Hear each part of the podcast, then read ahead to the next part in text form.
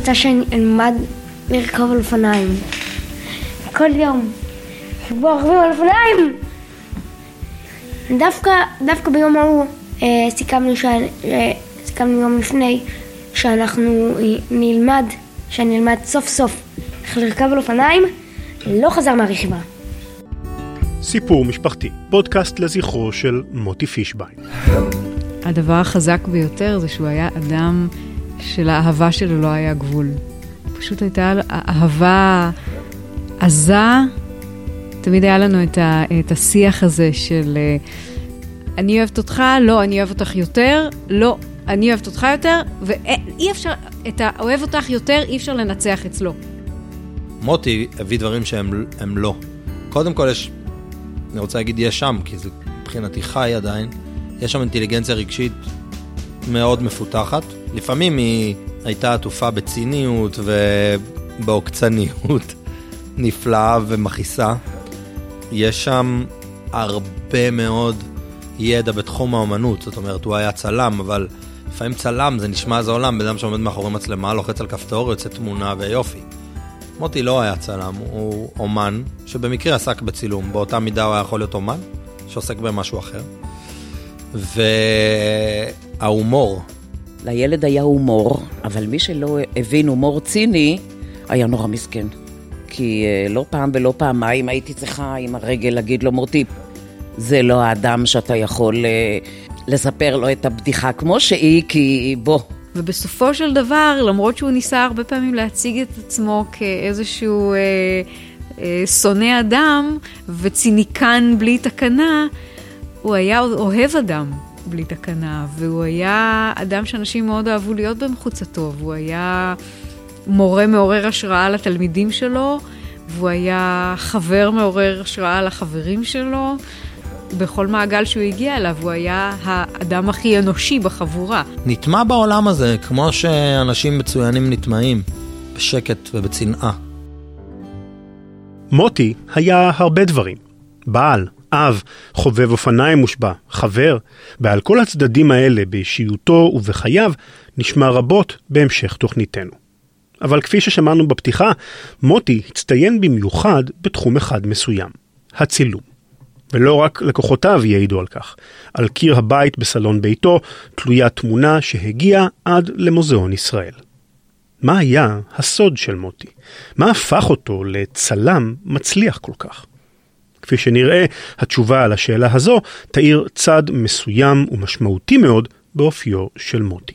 זלטה, מפיקת התוכנית, פגשה את משפחתו וחבריו של מוטי. דרך עיניהם והסיפורים שסיפרו לה, נכיר את מוטי ואת אופיו המיוחד. ובכן, כדי לגלות, התחלנו כמובן בילדות. בבית חולים השרון, שבפתח תקווה, עם אמא מרים. אז זהו, אם uh, אני אציג את עצמי בשם uh, מרים, יש להניח שאף אחד לא ידע מי אני, כי מבית ספר יסודי, הכינוי שלי, השם שלי, הוא ימי. אז uh, נשתמש בשם הזה. גם כשאני הולכת ברחוב ומישהו צועק מרים, אני פשוט לא מסתובבת, אני לא יודעת שזה אני. כשמוטי נולד זו הייתה הפתעה כפולה. הפתעה אחת, כמו כל לידה. איזה יופי, איזה שמחה. בן אחרי בת, אז יש גם בת וגם בן, אבל מוטי נולד ביום הנישואים שלנו. וכשאבא שלו בא לבית חולים, אמרתי לו, אתה בא בידיים ריקות? סליחה? אז הוא אמר, קיבלת מתנה הכי יפה ליום הנישואים, מה את רוצה ממני? ואכן, אה, כך שתמיד כשחגגנו יום נישואים זה היה יחד עם היום הולדת של מוטי. אני הייתי משכיב אותו לישון, והייתי שוכב על, על השטיח בחדר עד שהוא ירדם, והוא היה עושה לי תרגילים. איך שהייתי רואה שהוא, היה נדמה לי שהוא נרדם, הייתי מתרומם, הוא היה יותר קופץ, מזנק. היה לוקח לי שעות להרדים אותו, את הילד. שכבתי לידו כל הזמן, כן. כן. זה אבא של מוטי, בני. לאורך ההקלטה, הוא בעיקר ישב בשקט והקשיב, אבל כולם אומרים שאת הכישרון, מוטי דווקא ירש ממנו. אבל נחזור לילדות. כבר מהילדות, מוטי הסתכל על העולם בצורה קצת שונה מכל השאר. הדמיון שלו היה משהו פנומנלי. אני זוכרת, אה, בזמנו, כשהוא היה בכיתה א', אני הייתי גננת. והגן שלי היה קרוב מאוד לבית ספר שבו הוא למד. וכשהוא היה בא, מסיים את יום הלימודים, הוא היה בא אליי לגן ומחכה עד שאני אסיים והיינו הולכים יחד הביתה. ואני זוכרת עד היום את ההליכה שלו, הכפופה עם הילקוט על הגב, מחפש. הילד כל הזמן חיפש עניין. הוא, הוא הלך וראית שהוא מתעניין, הוא רואה את הסביבה, הוא מחפש על הרצפה, ותמיד אמרתי לו, תיזהר, אתה עוד מעט נתקע במשהו. פשוט ילד שהעולם סקרן אותו מהיום שאני הכרתי אותו. יש לנו בבית ארון שהוא בגודל כל הקיר הזה, של מכוניות שמוטי קנה בחנות האופניים שהוא עבד בה, ואני ארחיב את הדיבור. ובגיל צעיר מאוד, בגיל בית ספר, הוא היה יושב ימים כלילות, אני לא מגזימה, 24-7.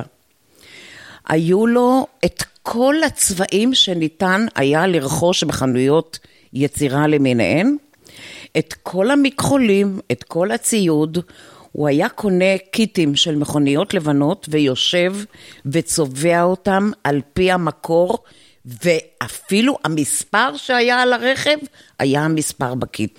היו לו מכחולים עם שערה, זאת אומרת, מכחול לא קונבנציונלי בהחלט, כי הוא צריך היה לצבוע את העין של הרוכב אופניים ממילא, הוא גם אה, אה, הרכיב אופניים, הוא הרכיב טנקים, הוא הרכיב אה, אה, צוללות, כל מה שקשור בבנייה.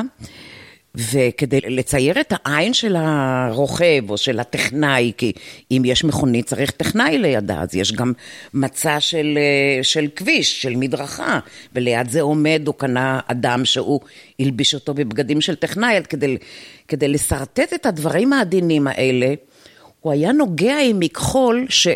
צריך היה באמת לעמוד ולראות איך זה מתבצע כדי להאמין שזה בר ביצוע. ואת זה הוא עשה בערך, יש לנו איזה בין 50 ל-60 מכוניות, שבעל מקצוע בא אלינו יום אחד, שמאי להעריך את, את הדבר הזה, והוא אמר, תשמעו, מדובר פה בעבודת אומנות ששווה עשרות אלפי שקלים. זה לא יאומן. ש... שילד, הוא היה ילד כשהוא עשה את זה, מסוגל להגיע לתוצר כזה. הארון המפורסם של המכוניות, אגב, נעול עד היום, עם מפתח שאין לאף אחד. הכל כדי שאימא ימי לא תנסה לנקות שם אבק. אני חושבת שהתחלתם להבין שכבר מילדות, אם משהו עניין את מוטי, אז הוא היה טוטאלי לחלוטין. ומה שלא עניין אותו, לא עניין אותו. בין היתר, גם לימודים. מוטי היה לומד או מתעניין בלימודים, רק כשזה באמת היה מעניין. ותבינו, אם היו אה, בגן אה, סיפורים מעניינים, אז מוטי ישב והקשיב, ותמיד היה לו מה להגיד, והגננת אמרה שתמיד יש לו מה להעיר, אבל כשזה לא נגע לאיזה תחום שעניין אותו, כמו יובל הבן שלו, לא מעניין. אז אה, לפעמים היו הערות, הוא, הוא עושה מה שהוא רוצה. כששאלנו אותו, אז הוא אמר, אמא, משעמם לי. לא, מעניין אותי. כשנולדו לנו ילדים, אחד הסיכומים שעשינו מוטי ואני בינינו, אני לא, לא בטוחה אם סיפרתי את זה לילדים או לא, אבל עשינו סיכום בינינו, שכשהילדים יהיו תלמידים בבית הספר, אני אתן את הדוגמה של איך אני הייתי תלמידה, ומוטי בעיקר ישתוק. כי לא כדאי שהם ידעו איזה מין תלמיד אבא שלהם היה. אנחנו יודעים. אז היום הם כבר יודעים, יצא המרצע מהשק, אבל במשך הרבה מאוד שנים הסיכום היה שאני אספר איך אני למדתי, ומוטי יצניע את החלק הזה של חייו, כי זה לא החלק להתפאר בו. זאת דנה, אשתו של מוטי. אלמנתו עדיין לא מתגלגל לה על הלשון. יוסי היה פה, יוסי החבר ילדות הכי ותיק שלו, מכיתה ה' הם היו יחד. הוא היה פה בסוף שבוע, הם, הם, הם ברילוקיישן בחו"ל, והוא הגיע לפגישות עבודה קצרות, והוא סיפר לי משהו שמאוד אהבתי, שאמרתי שאני אספר לך.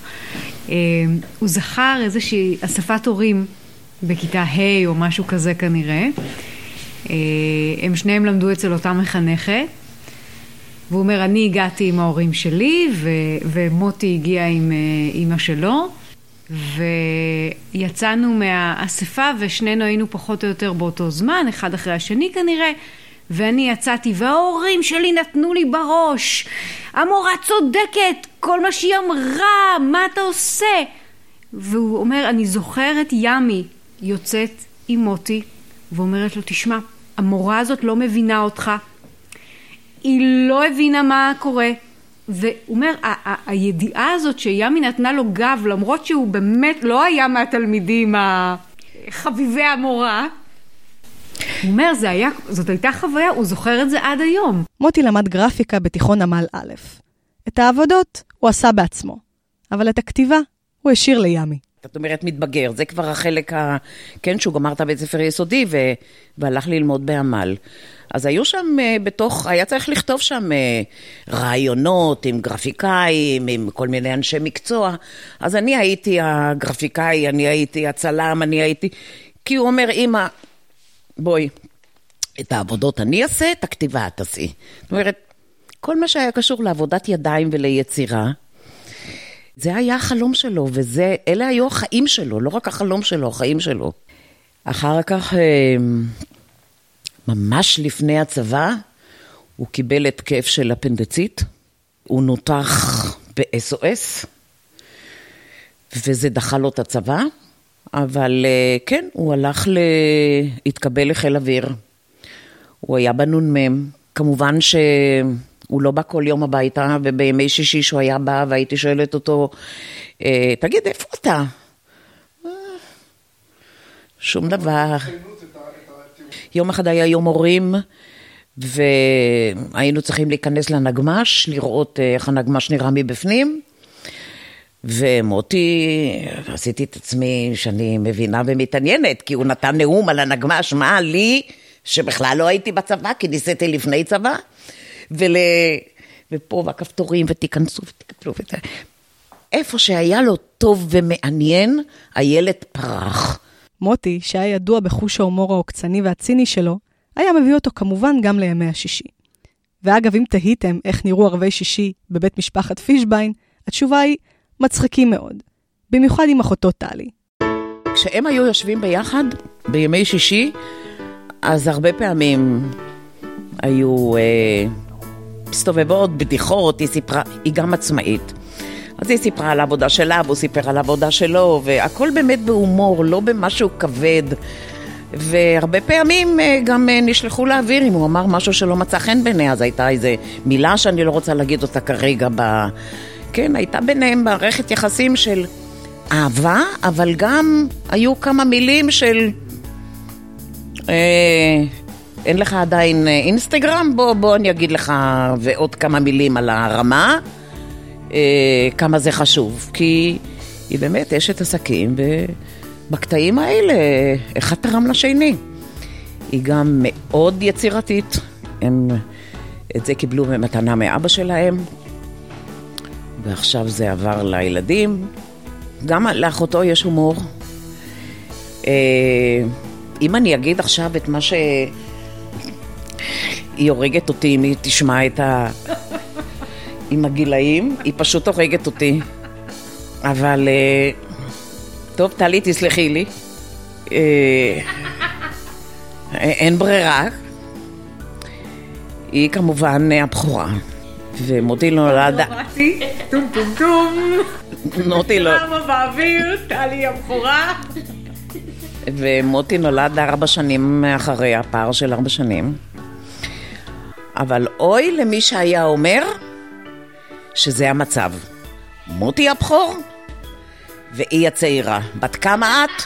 תמיד זה היה הגיל של מוטי, אף פעם לא הגיל שלה. ו... נורא ציני, כן, אה, הומור באמת כמו שהיה אופייני למוטי, אבל אה, כשהיא סיפרה את מה שהיא סיפרה על מה שקרה, אז אמרו לה, אה, אחיך גדול? כאילו, אנשים ידעו במשך השנים שזהו, זה המצב. יש לה אח יותר בוגר ממנה וזהו. בכל הנוגע לקריירת הצילום אותה טיפח, מוטי לא הרבה במילים. כשההורים היו שואלים, אז הוא היה אומר, עזבו, מה זה משנה? וככה גם בחיים האישיים. הוא השתמש בעיקר בתקצירים. אבל ימי אף פעם לא לקחה ללב. כאילו, יום אחד אה, הוא בא עם בקבוק יין. מה, מוטי עם בקבוק יין? אני מתחתן. נקודה. זאת אומרת, כדי להדגיש שוב את התקציר הזה, היו נוסעים לחו"ל, מוטי, תשלח אס.אם.אס, נחתנו, עלינו, ירדנו, הגענו, אנחנו בבית. זה המשפט הכי ארוך, לא, זה כל מילה בנפרד היה. אני מתחתן. אחר כך, אה, מוטי, נו, צריך דור המשך. כשיהיה, את תדעי. ברור שכשיהיה, אבל מתי? גם יום אחד הוא בא, זה בתקציר. נו, יהיה לכם עוד מעט נכד. כאילו, תודה רבה, עשיתי לכם טובה. זה היה מוטי. עכשיו, אני לא נעלבת ממנו, כי גם הוא קצת למד ממני את הסגנון הזה, ומאחר והכרנו אותו, אז קיבלנו את זה, אבל יכול להיות שהורים אחרים היו נעלבים. באמת. זאת שהוא באמת שיתף בכל הרבדים בחייו, הייתה שותפתו לחיים והם ילדיו. דנה. אני אומרת שאפשר להגיד תודה לאפנדיצית. כי בזכות האפנדיצית של מוטי, או התפוצצות האפנדיצית של מוטי, אנחנו הכרנו. כי מוטי התגייס שנה מאוחר יותר, והתגייס עם המחזור שלי. הוא היה מבוגר ממני בשנה, אבל מכיוון שהגיוס שלו נדחה, הוא התגייס עם בני המחזור שלי. והכרנו בזכות חבר משותף ששירת איתו בצבא, הם עשו ביחד את הטירונות ואחר כך את הקורס, אה, שהיה חבר מאוד טוב שלי, ומוטי והוא הכירו בצבא, והם נעשו חברים מאוד טובים. ולקראת סוף השירות אה, קרה שנפגשנו, אני כבר... למען האמת, נפגשנו פעם אחת לאירוע חד פעמי, שזה היה, היה בזמנו, אני לא יודעת אם זה עדיין אה, אה, קורה, אה, תרבות יום א', היה דבר כזה, וואו, זה נשמע כמו היסטוריה עתיקה, הצבא שלי. אז הייתה תרבות יום א', והם קיבלו כרטיסים לאיזו הצגה. והם קיבלו כרטיסים זוגיים, אז אני באתי ביחד עם החבר, עם אה, וישקין, לא, לא היינו בני זוג, אבל באתי איתו כי היה לו כרטיס, אז הוא אמר לי, תבואי. ומוטי הגיע עם uh, בת זוג אחרת, וזאת הייתה הפעם הראשונה שראינו אחד את השני, וזה היה בערך שנה לפני שבכלל משהו קרה. ואז הגיע הטיול המשותף לחרמון, שארגנו מוטי ואסף. או בכינוי שהיה להם אז, ויש ופיש. אנחנו אה, הכרנו בטיול, והזכירו כבר קודם את, ה... את חוש ההומור שלו, אז אה, הוא פשוט נורא הצחיק אותי. הוא נורא הצחיק אותי. יצאנו בערב של הטיול, אה, אחרי שהיינו בחרמון, יצאנו למסעדה בטבריה, אושיות המטבח בטבריה. זה היה באמת משהו, קראו לה בשם המאוד מפתיע, האיטלקייה. לא תנחשו מה היה בתפריט. אמ, ובין אה, ספגטי לריביולי, מוטי נורא נורא הצחיק את כולם. אמ, ובאמת, כמו שימי אמרה גם, הוא תמיד היה הרוח החיה בחבר'ה, והוא נורא מצא חן בעיניי, שהוא נורא הצחיק אותי כל הערב. ו... ומסתבר בדיעבד ש... הוא נורא אהב את זה שאני צחקתי מכל הבדיחות שלו. זה קהל, קהל נהדר. המשכתי להיות הקהל שלו במשך עוד 23 שנים אחר כך. אה, אבל כן, זה היה הרגע, ואחרי אותו טיול לקח הרבה זמן של uh, הבשלה. Uh, אני חושבת שלקח חצי שנה. אני חושבת שחלק מהעניין, מוטי מעולם לא הציע לי לצאת איתו, הציע לי להתחתן איתו, לא הציע לי לעשות ילדים, שום דבר מהסוג הזה. הוא חיכה שהדברים יקרו. אז הוא חיכה שמשהו יקרה, וחצי שנה אחר כך משהו קרה. וזה היה במסיבת יום העצמאות, על הדשא אצל ההורים שלי, בבית, תמיד הייתה לנו מסיבת יום עצמאות. הגיעו חברים, ו...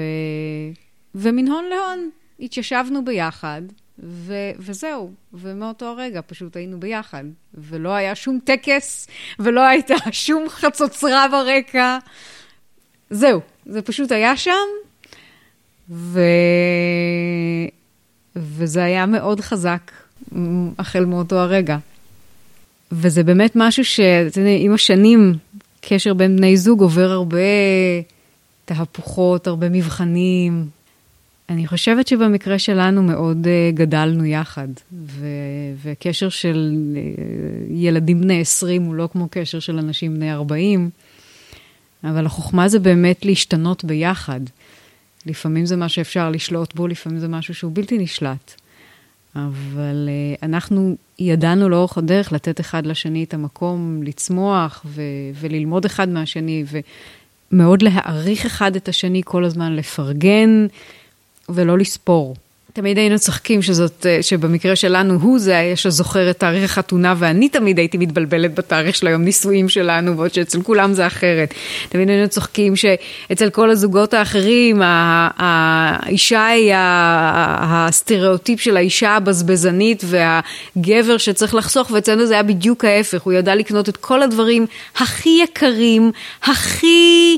אה, המדויקים, המותגים הכי איכותיים, הכי זה, ואני הייתי מתלבטת אם הייתי צריכה לקנות נעליים ב-50 שקלים יותר ממה שתכננתי להוציא. הם עברו יחד לרחובות, ולשניים נולדו שני בנים. אלון הבכור, שהיום כבר בן 15, ויובל הקטן, בן ה-11. אני חושבת שהאירוע שחקוק אצלי, אחד מהם לפחות, זה ה... הלידה של יובל. אלון נולד בניתוח קיסרי, וזה היה מאוד מהיר. באים, חותכים, פותחים, מוציאים, סוגרים, שלום, רבע שעה, תינוק ביד. יובל, אשפזו אותי עם צירים קלים, ובערך 48 שעות הסתובבתי בבית החולים, מחכה שמשהו יקרה, ותתקדם איזושהי לידה, וזה הלך מאוד לאט, ואני כבר הייתי באמת כבר עצבנית, כבר רק רוצה שזה ייגמר, צעירים, כואב לי, די. ומוטי אה, היה איתי בהתחלה בבוקר, אחר כך הוא הלך הביתה, כי כבר היה ילד בבית, היה אלון, וחזר אה, למחרת. אה, ועשו בכל הקורס הכנה ללידה, איך עושים מסאז', איך עושים זה. אמרתי לו, אולי תעשה לי קצת זה. לא, לא צריך. בקיצור, תסתדרי. והכניסו אותי לחדר לידה. בשלב הזה כבר הואילו לתת לי אפידורל, אני חצי מאולפת, מותשת, 40 ומשהו שעות של צירים, כבר לא רואה בעיניים, לא יכולה לזוז. ומוטי יושב על הכורסה בחדר לידה, ולא מפסיק לקטר. לא נוח לי, לא נעים לי, הזמן לא עובר לי, כלום לא קורה פה, משעמם לי, את הבן אדם, אני פה בצירים, אני עוד שנייה מאולפת, אתה מקטר. באיזשהו שלב, המיילדות נכנסו וניסו לזרז לי את הלידה ושום דבר לא עבד. והם אמרו לו, אה, אם תעשה לה אה, מסאז' באצבעות הרגליים, זה יכול להקל עליה וגם לזרז את, ה, את הלידה. אז הוא אמר, אין שום בעיה, תביאו התווי כביסה, תשימו לה על האצבעות, זה כבר יעשה את אותה עבודה. המילדות היו כל כך המומות מהתשובה, שפשוט באו והיו איתי כל הזמן, כי הם אמרו, מי זה כבר הבעל הזה שיושב איתה פה, מסכנה זאת, צריך להיות איתה. אז זה, זה היה מאוד אופייני למוטי, אה, המצב הזה. משפחה, אהבנו לטייל. טיילנו הרבה בחוץ לארץ, עשינו הרבה טיולי קרוונים, שזה משהו שמאוד אהבנו לעשות. דגש שלה, עשינו. עשינו, עדיין אנחנו מטיילים, אנחנו נוסעים. לא בקרוונים. לא בקרוונים, כי ביום שאימא תלמד בקר... לנהוג על קרוון, אה, אימא תנהג גם אוטובוס. אבל אה, אוטוטו תעשו אתם רישיון ונתראה. אה, כן, אנחנו פעם היינו יוצאים כמעט כל שבת לטיול. עכשיו זה, זה לא מרגיש אותו דבר, ואני חושב שבגלל זה קצת הפסקנו עם זה גם. אנחנו יוצאים מדי פעם. מדי פעם. עושים את זה ועוד נחזור לזה. הוא היה אבא עם המון אהבה, אבל גם בהרבה מובנים זאת, זה היה tough love. כי מוטי, כמו בכל דבר אחר, ו- וזאת את אחת התכונות הבולטות שלו שעלתה פה כבר מהרבה היבטים, זה באמת הקפדנות, וה- ומצד שני הכישרון האדיר שלו והיכולות הגבוהות שלו. והיה לו מאוד קשה להבין שהעולם לא תמיד מסוגל להגיע ליכולות שלו, והעולם לא תמיד רואה את הדברים בעיניים שלו. ואחד הדברים שאני ניסיתי לתווך כל הזמן זה את העובדה ש... לא כולם רואים את מה שאתה רואה. לא כולם אה, יודעים לשים לב למה שאתה שם לב. וגם עם הילדים היה הרבה את ההיבט של אה, אתה דורש מהילדים דברים שלפעמים הם לא קל להם לעמוד בהם, או, או, או לפעמים הם לא צריכים לעמוד ברף הזה. וזה לא קל, אני חושבת, להיות הבן של מוטי. זה זה ממש לא קל. את הרף הגבוה והקפדנות, מוטי שילב גם בחיי המשפחה וגם בקריירת הצילום, אותה פיתח במשך 18 שנה. הוא הפך לאחד הצלמים המסחריים הכי מוכרים בארץ ובעולם, התמחה בצילומי סטיל לייף מורכבים, ועבד עם הציוד המתקדם ביותר בעולם. בסטודיו, שכולם כל כך אהבו לבלות בו, שנמצא בבניין פנורמה שבתל אביב. כשהוא היה עוד סטודנט וצילם חתונות, הוא היה הראשון שהביא מצלמה דיגיטלית, וצילם חתונות במצלמה דיגיטלית, אחד הראשונים בארץ. הוא היה לקוח, חנות הצילום המיתולוגית בארץ, אה, האחים יוגנד בתל אביב, והם באמת מביאים ציוד מהשורה הראשונה. ומוטי היה לקוח כל כך אה, אהוב שם וכל כך אה, מוערך, שהוא היה מרים טלפון עוד כשהמוצרים, הוא היה יודע על, על המצלמות והעדשות מהתערוכות בחו"ל שהיו אה, מתפרסמים הפידים. בהתחלה הוא היה נוסע לתערוכות ואחר כך הוא היה אומר לי, כבר לא צריך היום, הכל כבר ישר ב, ב, בפייסבוק, ב, באינטרנט, כבר רואים את הכל, לא צריך לנסוע לתערוכה. הוא היה מתקשר אליהם חודשים מראש להגיד, המצלמה הזאת תגיע, כשהיא תגיע, אני רוצה אותה. והם היו מזמינים לו ושומרים לו, והוא הרבה פעמים היה הראשון בארץ שהיה מקבל את הציוד הכי, הכי מתקדם, כי הוא מאוד אהב את זה, הוא מאוד הבין בזה, הם הרבה פעמים היו נותנים לו לעשות את הטסטים הראשונים על הציוד, כדי שהוא יגיד מה דעתו.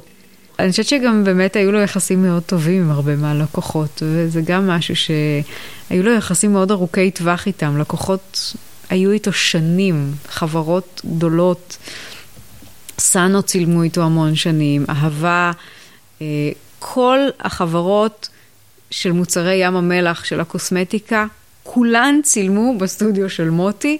היינו צוחקים, היינו מגיעים לדיוטי פרי, למדפים של מוצרי ים המלח, יש בדיוטי פרי מדף ארוך של המון המון חברות של מוצרי ים המלח, והיינו עוברים והייתי אומרת לו, זה יש לי בבית, זה יש לי בבית, זה יש לי בבית, זה יש לי בבית, זה יש לי בבית, זה יש לי בבית, כל המדף, לקוחות של מוטי. אבל בואו נלך רגע אחורה, איפה שהכל התחיל. בסטודיו גברה, הסטודיו בו מוטי למד וגם לימד בו, שנים רבות אחרי. מוטי היה אה, אחד הסטודנטים של אבא שלי, הוא הספיק ללמוד איתו אה, וללמוד ממנו, ואני חושב שיש כמה מהסטודנטים של אבא שלי שלאורך שנים ראו בו סוג של אה, מנטור.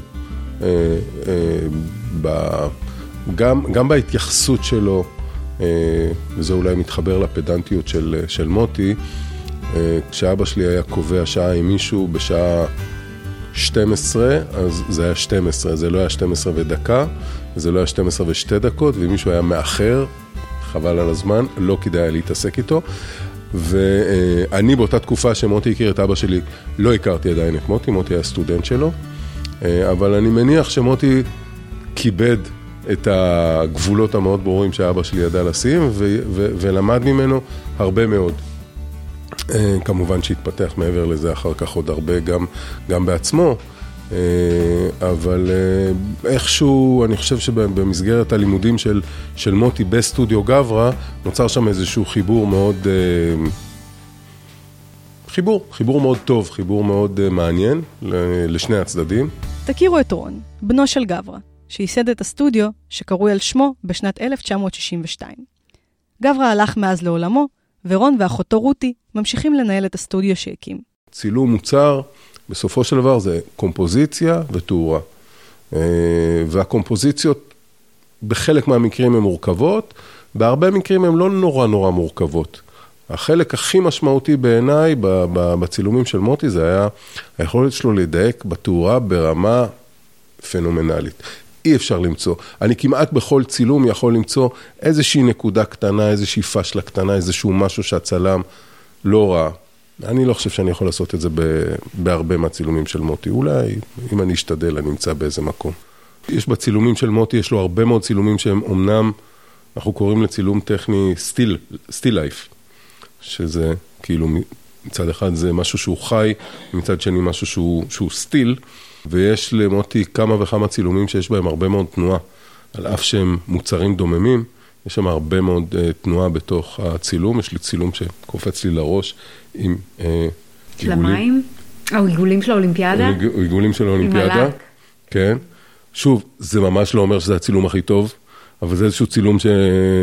הנה, אחד הדברים שאני חושב שאיחדו את מוטי, אה, זה לקחת אה, מוצר שהוא דומם ולהפיח בו חיים. להכניס בו משהו שהוא... שהוא אה, ו- ואיך איך, איך תפיח חיים במשהו שהוא דומם, שהוא עומד, הוא לא זז, זה בקבוק. כאילו, מה, תעשה איתו משהו, איך תכניס בו תנועה. אז אני חושב שאחד הדברים היפים, גם בצילום הזה וגם בכלל בעוד צילומים, זה להכניס חיים בתוך, בתוך משהו שהוא דומם, ממש. מי שאוהב לשחק באור, מי שאוהב לצלם ורואה אור, יש איזשהו קסם בתוך העניין הזה. זה כאילו כמו לשחק במעבדה ולראות, להגיע לדקויות של מילימטר, טק להגיע בדיוק לנקודה הנכונה.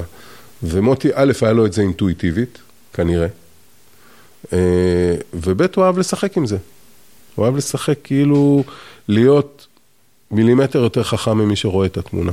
אני חושבת שאחד הדברים שאמרו הרבה פעמים האסיסטנטים שלו, בהמשך למה שאמרת על רואה אור, שזה דרך אגב שם שחשבנו גם להשתמש בו פעם לאחד הדברים. הכל תלוי אה, באור. הכל תלוי באור, רואה אור. זה העובדה שזה בא לו באופן כל כך אינטואיטיבי, שזה היה מרגיז אותם, כי הם, הם ניסו להגיע ל, ל, ליכולת הזאת. אמרו, זה כל כך פשוט לו, הוא פשוט רואה איך האור נופל, איך האור אמור להיות, ו, וניסו ללמוד איך עושים את זה, כשלמישהו אחר זה, זה בא כדרך הטבע, וזה לא כל כך קל ללמוד את זה. ו, וזה באמת עניין שגם הם דיברו עליו הרבה מאוד, על היכולת לראות אור. שזה נשמע קצת אה, באיזושהי ספירה אחרת, אבל, אה, אבל אצל צלם זה באמת, במיוחד צילום טכני שמתרכז כל כך הרבה ב... שקיפות ואטימות, ברפלקציה, בצילום של מתכות, להגיע לגוון הנכון, לדייק את הצבעוניות, בדקויות כל כך כל כך קטנות, שאתה יכול לעבוד שלוש שעות, כמו שעבד האסיסטנט, ומוטי היה בא ועושה איזה adjustment קטן, ופתאום הכל היה משתנה. זה היה מתסכל אותם נורא. וזה שנים של אה, ללמוד את זה. ונראה לי שבחלק ניכר מהצילומים של מוטי, אז זה לא רק שהוא בא ועשה קליק, אלא שהיה הרבה מאוד חלקים יצירתיים, ויש לי תחושה, על אף שאני לא עבדתי איתו בתוך הסטודיו, ש... זה גם היה המערכת יחסים שלו עם הלקוחות שלו. זה הסיבה שהלקוחות שלו רצו אותו בצילום. הם הביאו את המוצר, אני לא בטוח שתמיד היה להם את הרעיון המבריק איך הם רוצים לצלם אותו, ואני חושב שזה יצא חלק מתוך איזשהו סוג של דיאלוג, שהם גם סמכו עליו, שבסוף זה יצא טוב. זה אחד הדברים שכאילו היה ברור עם מוטי, שבסוף זה יצא טוב. מה בדיוק תהיה הדרך וכמה נריב בדרך והאם נסכים תמיד על כל הדברים? לא, אבל בסוף זה יצא טוב, אין... אין, אין, אין אפשרות אחרת, מה שנקרא. אבל מה היה סוד ההצלחה של מוטי? אתם יודעים מה? בואו ניתן לו לספר על זה בעצמו.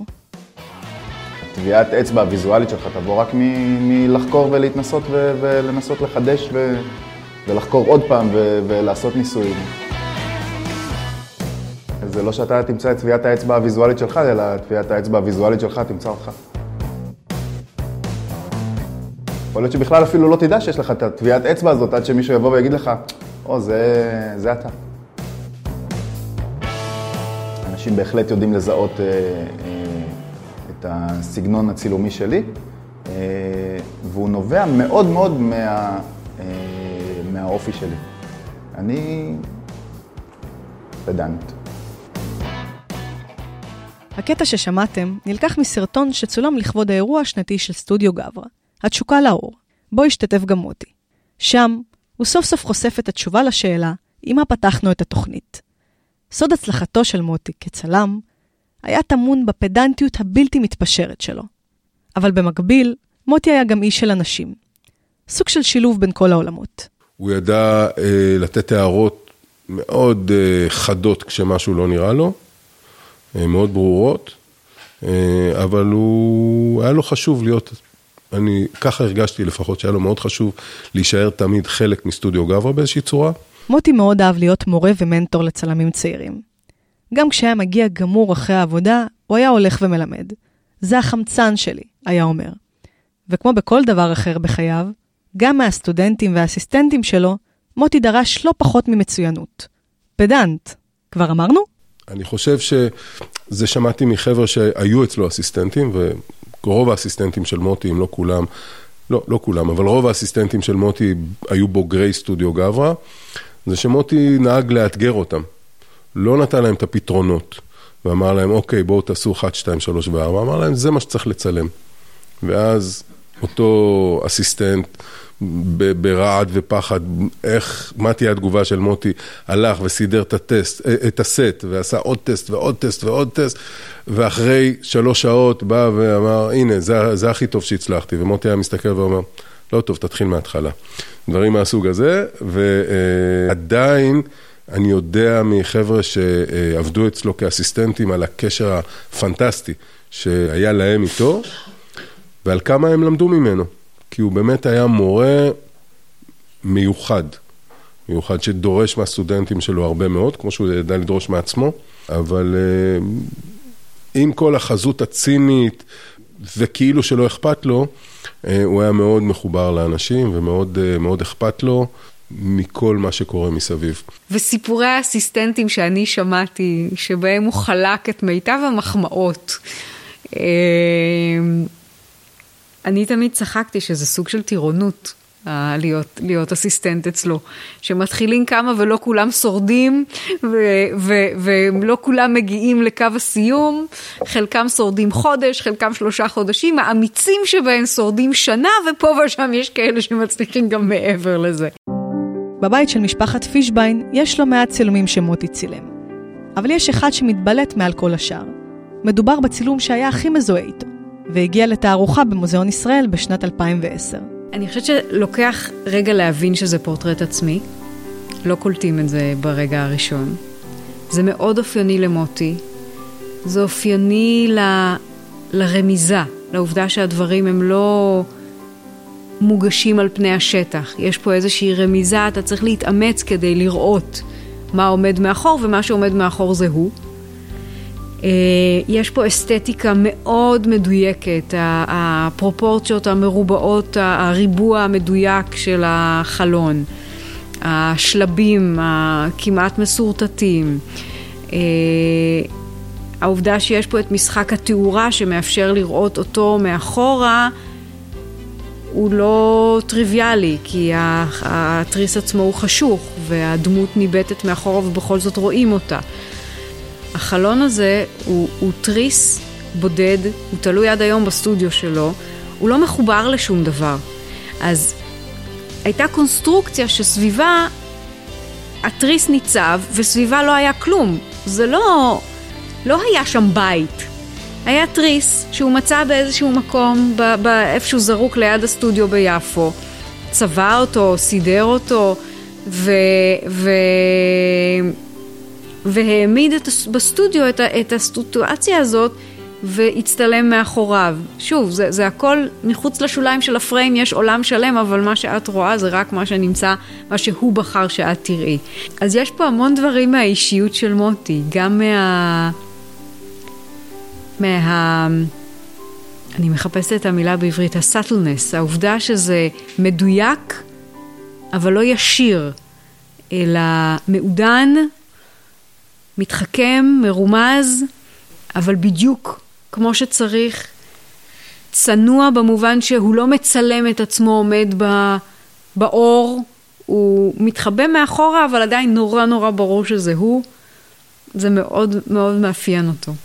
את הפדנטיות והמצוינות שכל כך אפיינה את מוטי בעולם האומנות והצילום, הוא לקח לתחביב נוסף בחייו, שהיה כל עולמו, עולם האופניים. היה לו תחביבים, אבל באופניים היה משהו ש... מהילדות, מהנערות, והייתה באיזו תחושה חופשית כזאת, הוא גם היה רוכב לפעמים לעבודה כשהוא יכל, והוא אהב את הברומפטון, האופניים המתקפלים, כי גם היה להם קטע, וזה גם חצי מוצר אה, פיינשמקרי כזה ומוזיאוני, וגם, יש נורא, כמו לכל דבר, יש גם באופניים שפה. אז הוא היה, הוא נסע עם דנה לניו יורק לפני, כמה שבועות לפני שהוא נפטר, אז הוא כבר תכנן באיזה חנות הוא יקנה ואיזה מותגים הוא יקנה, ולאופן זה המותג הכי הכי, הוא סיפר לכולם, אני הולך לחנות הזאת, אם אתם רוצים משהו, אבל לא את המוצרים האלה, כי את אלה אני בחרתי. וגם היה לו טעם טוב, כי בינימט, גברים עם טעם טוב, זה קשה למצוא. זה חלק מהאומנות, אני מניח. אז uh, אני דרור פקאץ', ואני חש שפתאום אני צריך לעשות איזשהו סוג של שינוי פאזה, גם בגלל... Uh, כאילו לעשות מעבר חד כזה מהיום יום, וגם בגלל שצריך להוציא דברים מה... ממגירות ההדחקה. כי בשנה הזאת אני בעיקר הייתי עסוק ב... נראה לי עשייה סביבו ושיחות uh, על המון פרקטיקה, אני מרגיש שמצידי הייתה הרבה פרקטיקה, והיה פחות uh, אבל ורגש, נראה לי. זה מאופסן מאוד, uh, מאוד מאופסן. כל עולמי אה, סביב עולמות הספורט. הייתי ספורטאי הישג במשך המון שנים. גם רכבתי בקבוצת אופניים מקצוענית וגם הצגתי את ישראל במסגרת הנבחרות מעל 15 שנה. וכיום העבודה שלי בעיקר מתעסקת באימון ועבודה עם מותגי אופניים מובילים, הרצאות, תיירות אופניים בחו"ל, שזה גם ככה הכרתי את מוטי ואני מניח שתכף נרחיב על זה.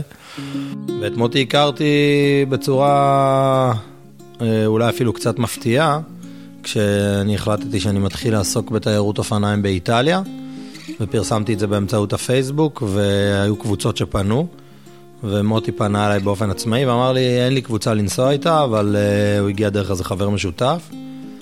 אה, פיזיותרפיסט שהוא גם רוכב אופניים, שאני עד היום מודה לו על הקשר הזה, בשם דוד רזניק.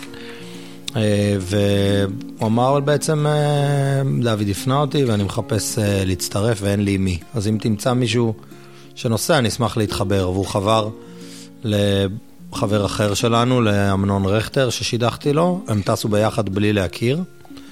ובהמשך הצטרפה אפרת, וזה מאוד מאוד חשוב, כי עם הימים החבורה הזאת גדלה ונוצרה חבורה משלנו שמכונה חבורת לויניו, שזה המקום באיטליה שסביבו גם התאהבנו, אני חושב, אחד בשני כאנשים, ונהיינו איזה סוג של חבורה.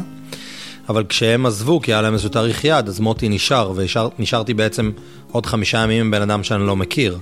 שבימים הראשונים היה קל מאוד להתחבא סביב האופניים ועוד אנשים ושיחות חולין, ואז כשאתה נשאר עם הבן אדם אז זה פתאום נהיה man to man, וכשאתה man to man, אז השיחות הן הופכות להיות אחרות. וכבר החמישה ימים האלה, לי היה ברור שזה בן אדם שיישאר חבר לחיים.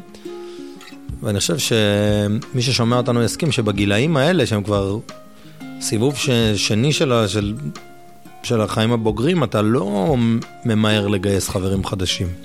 ולי היה ברור בשלב מאוד מוקדם ש... שמוטי הוא חבר חדש שיישאר. אז עד כמה באמת האופניים היו חלק מהחיים שלו? תראי, בגלל שדנה יושבת קרוב אליי ומסתכלת עליי, אז אני שוקל את התשובה שלי. אני רוצה, אני חושב שהתשובה הנכונה תהיה, זה היה 20 אחוז, אבל זה יהיה שקר. אה, האופניים, אני חושב שבלפרקים היו אפילו 80 אחוז. זאת אומרת, הוא היה יושב בעבודה ומצלם, אבל שני מחשבים פתוחים. אחד על תחרות אופניים, ואחד על uh, תוצאות מעולם האופניים, זאת אומרת, אחד שידור ואחד עדכונים. ופעם באתי אליו, אמרתי לו, אה, לא אמור, זה לא אמור להיות פתוח על אה, דברים שקשורים לצילום, אז הוא אומר, זה אחר כך, אחרי שהמרוצי אופניים נגמרים. זה בער בו, והוא בפייסבוק התעדכן ודיבר עם חברים, הוא אהב את זה מעבר לתחרותיות, הוא אהב את הצבע שבזה, הוא אהב את החלקים שבזה, איך ייצרו כל דבר. הוא לפעמים נכנס לעובי הקורה בצורה שהייתה מעייפת אותי, כי הוא היה דורש לדעת כל דבר, והוא היה שואל אותי, ולפעמים גם לא היה לי תשובות. ואז הייתי אומר לו, תשמע, אני לא בטוח שאני יודע את זה, אז הוא היה קצת מתאכזב. ואו מתקשר לחבר אחר, או עושה שיעורי בית, ואז מתקשר לעדכן אותי. וזה היה, אלה היו שיחות של, שהן היו endless, והן היו שזורות בתחביב שלנו. ו, ובחברות, כי אם זה היה רק התחביב, אני הייתי מאבד סבלנות די מהר. ו... וזה היה משהו שכזה, כל הזמן היינו בלופים, ושיחה הייתה יכולה להיות מלאת חלונות, Windows כזה, על 20 נושאים במקביל. כמו שכבר למדנו להכיר את מוטי, רק לרכוב על אופניים לא הספיק לו.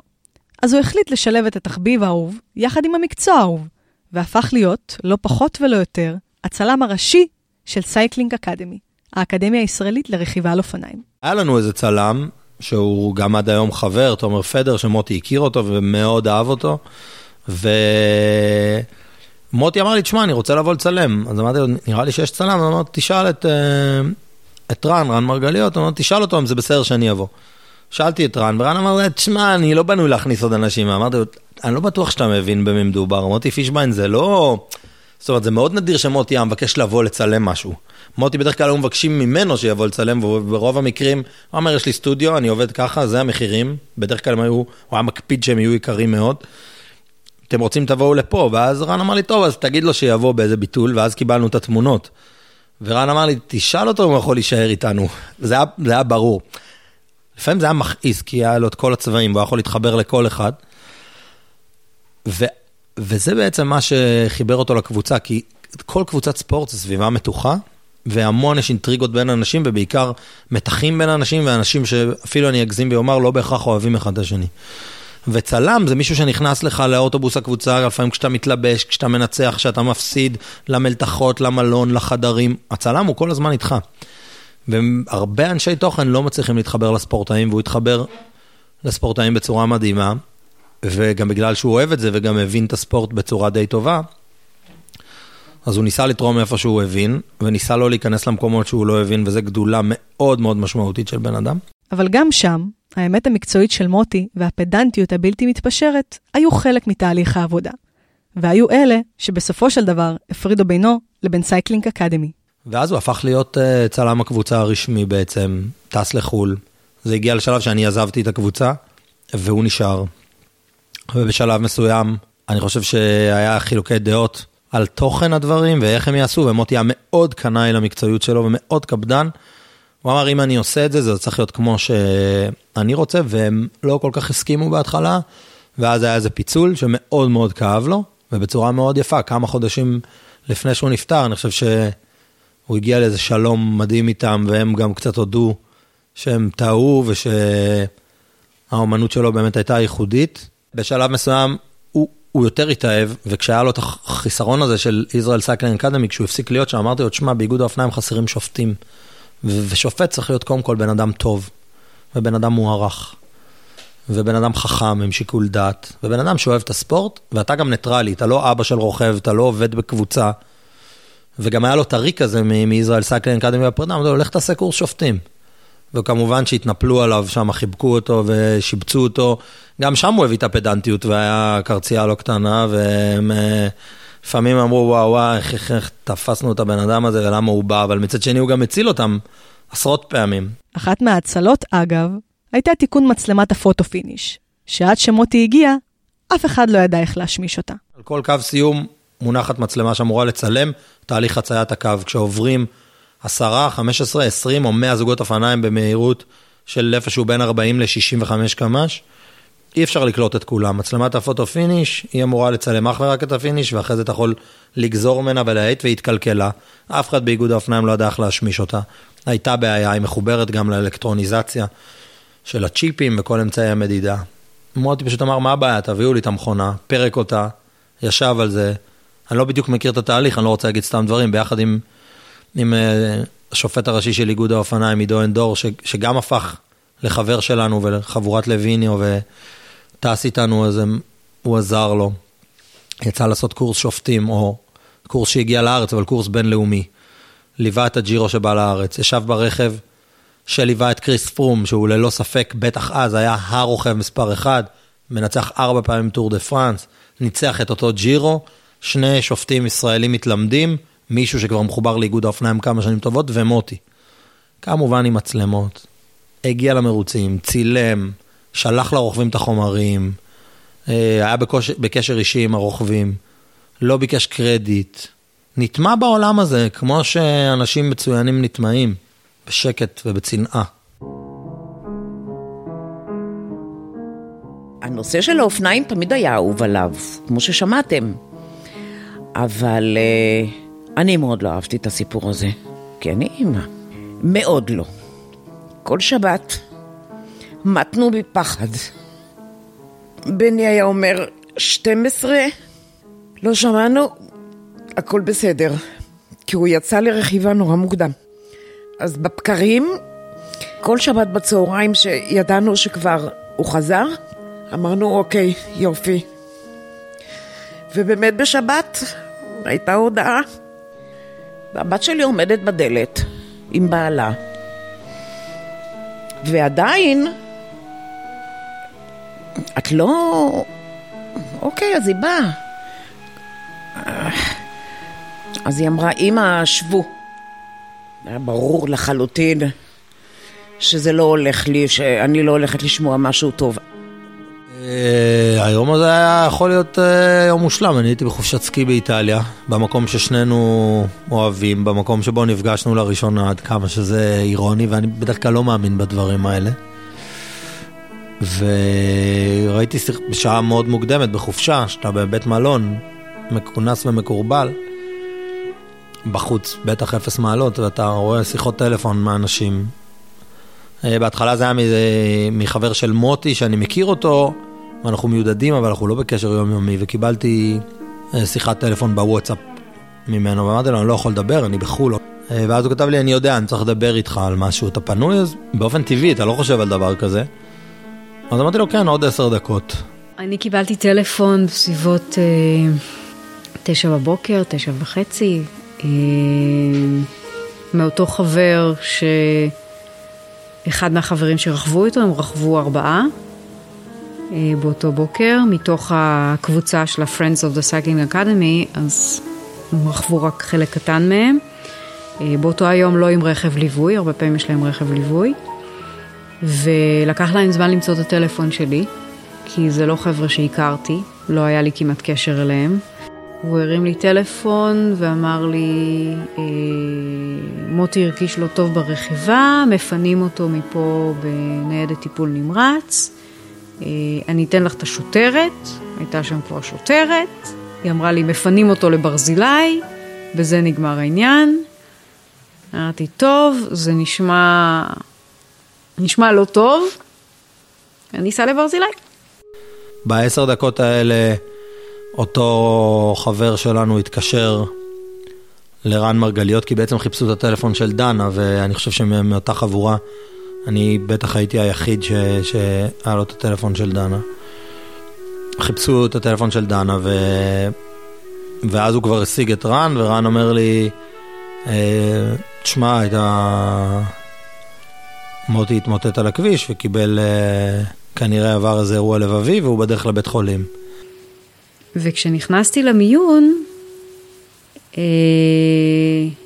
הספיקה לי שנייה כדי להבין ראיתי את המבטים של האחיות. נכנסתי, אמרתי, אה, אני דנה פישביין, בעלי פה. האחיות התחילו להחליף מבטים ביניהן, ובשנייה הזאת הבנתי. כי הן חיפשו בעיניים את הרופא, כי רק הוא יכול להודיע. ואז הגיע הרופא, שכנראה היה איזשהו מתמחה ואומלל, וריחמתי עליו נורא, ואמרתי לו, יאללה, תוציא את זה, קדימה. ואז הוא אמר לי. ואז היא אמרה, אה, אתם יודעים, מוטי מת. ככה. בלי הכנה, בלי... פשוט שתי המילים האלה. ואז רן התקשר אליי ואמר לי, אה, ואז אני, אני אמרתי לו, אמרתי לו, הוא נפטר. אז הוא אמר לי, כן? הוא אמר, אני מצטער והתחיל לבכות. אמרתי לו תודה שהודעת וניתקתי, אני לא, לא הייתי מעוניין להמשיך את השיחה. ובכיתי. זה היה obvious. ואחרי שהתאפסתי על עצמי אחרי כמה דקות, אה, התחלתי לעשות מה שצריך לעשות, להודיע למשפחה, להתקשר, לטפל במה שצריך לטפל.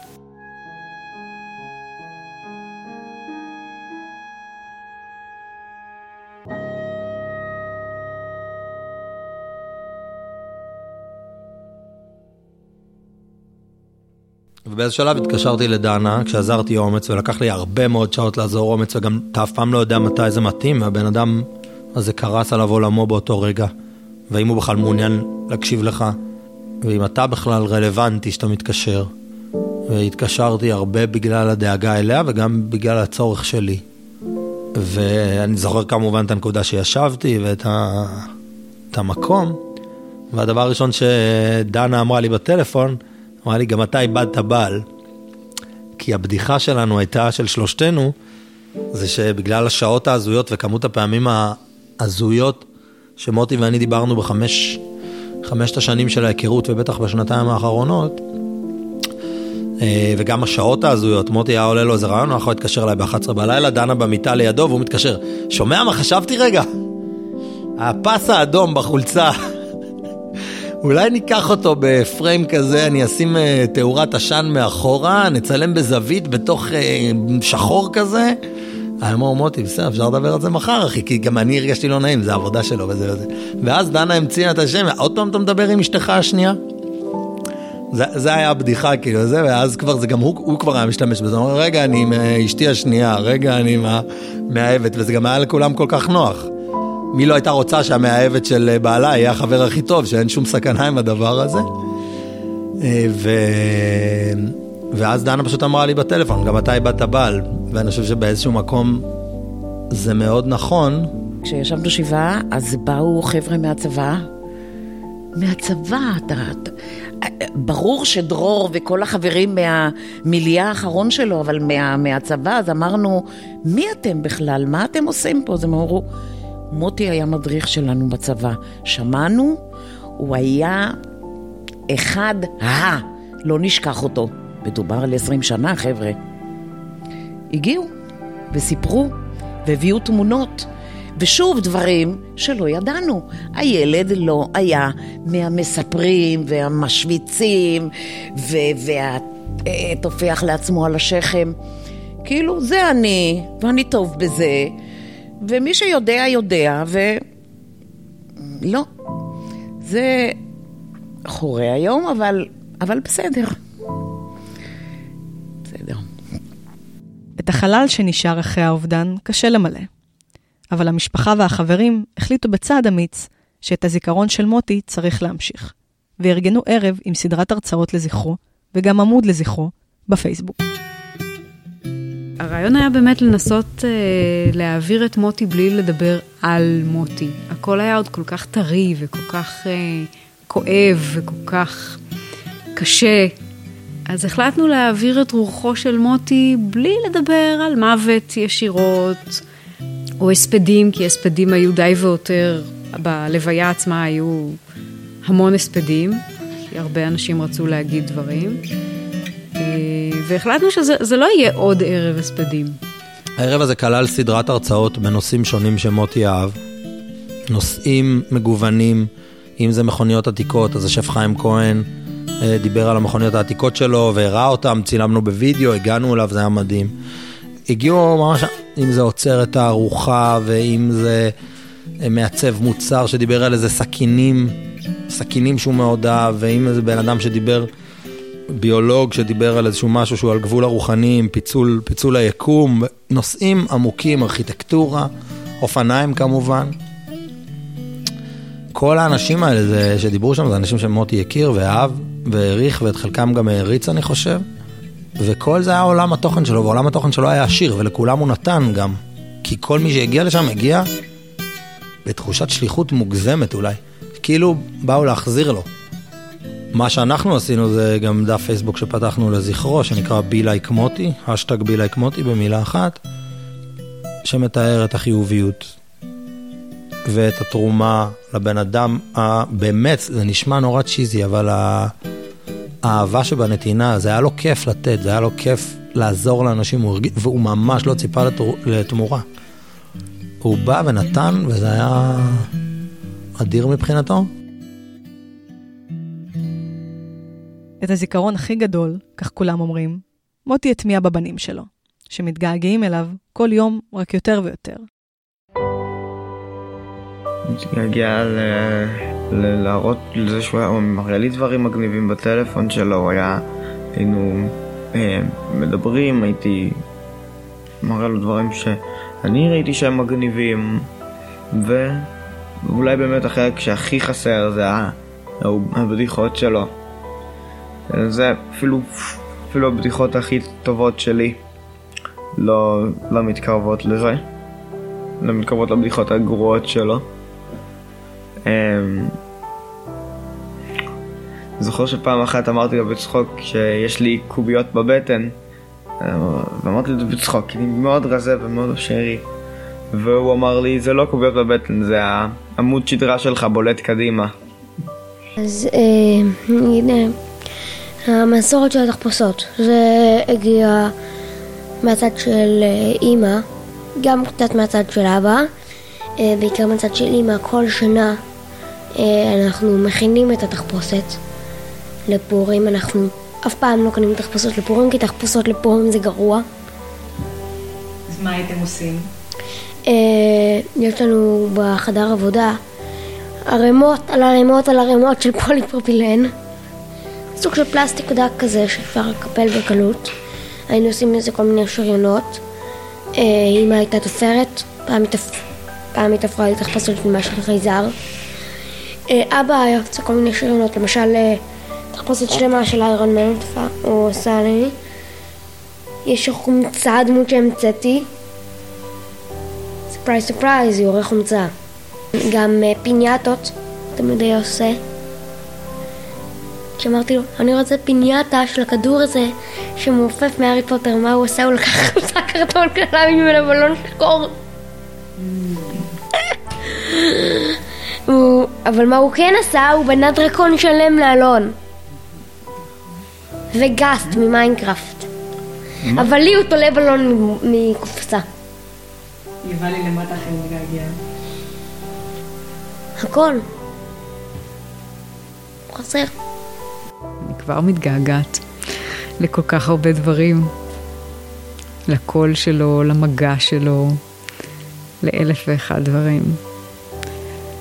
ל- לרצון לשתף אותו ולספר לו, אמר דרור על להרים לו טלפון, גם אני כל הזמן בא לי להרים לו טלפון ולספר לו משהו נורא חשוב שקורה. אמ, אני, אני מתגעגעת לאהבה שלו, לעוצמה שלה ול, ולידיעה הזאת שהיא תמיד תהיה שם. ולידיעה הזאת שלא חשוב מה אני אעשה, היא תמיד תהיה שם. או, הנה גם אני הגעתי לבכי.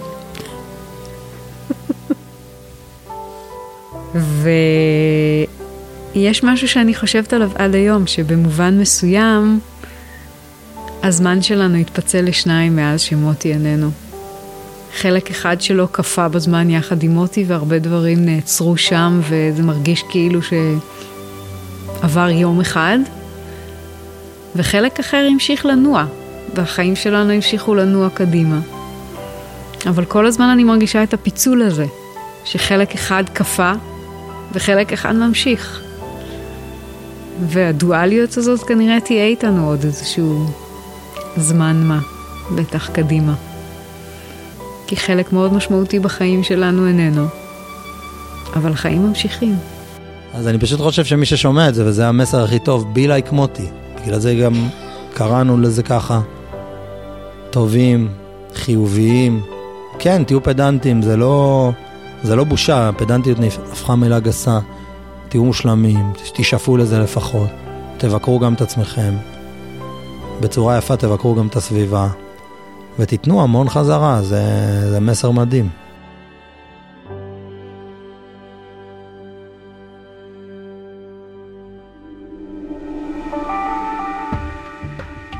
עד כאן סיפור משפחתי לזכרו של מוטי פישביין. תודה למרואיינים שלנו, לדנה, לאלון ויובל, להוריו של מוטי, ימי ובני, לדרור חברו ולרון מסטודיו גברה. הריאיון התקיים במרץ 2020 בביתם של מוטי ודנה. התוכנית הופקה על ידי פודקאסט ישראל מדיה. כתבה והגישה זלטה צ'אבן. עריכת קול אביב שם טוב. עורך ראשי רן לוי.